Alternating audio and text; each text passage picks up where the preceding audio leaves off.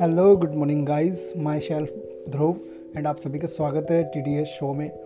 दोस्तों, ये मैंने पॉडकास्ट सिर्फ़ आप सभी के लिए बनाया है ताकि मैं आपसे हर एक फ़ील्ड के बारे में शेयर कर सकूँ और हर एक फ़ील्ड के बारे में नॉलेज दे सकूँ।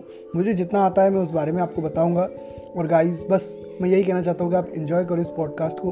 और पहला एपिसोड में शुरुआत करूँगा एक टॉपिक के साथ जिसको हम बोल सकते हैं कि बुक के ऊपर। कि बुक क्यों पढ़नी चाहिए? बुक किस टाइप की पढ़नी चाहिए और कौन सी बुक पढ़नी चाहिए, हम इस बारे में अपने फ़र्स्ट एपिसोड में बात करने वाले so stay tuned and thanks a lot for watching and listening में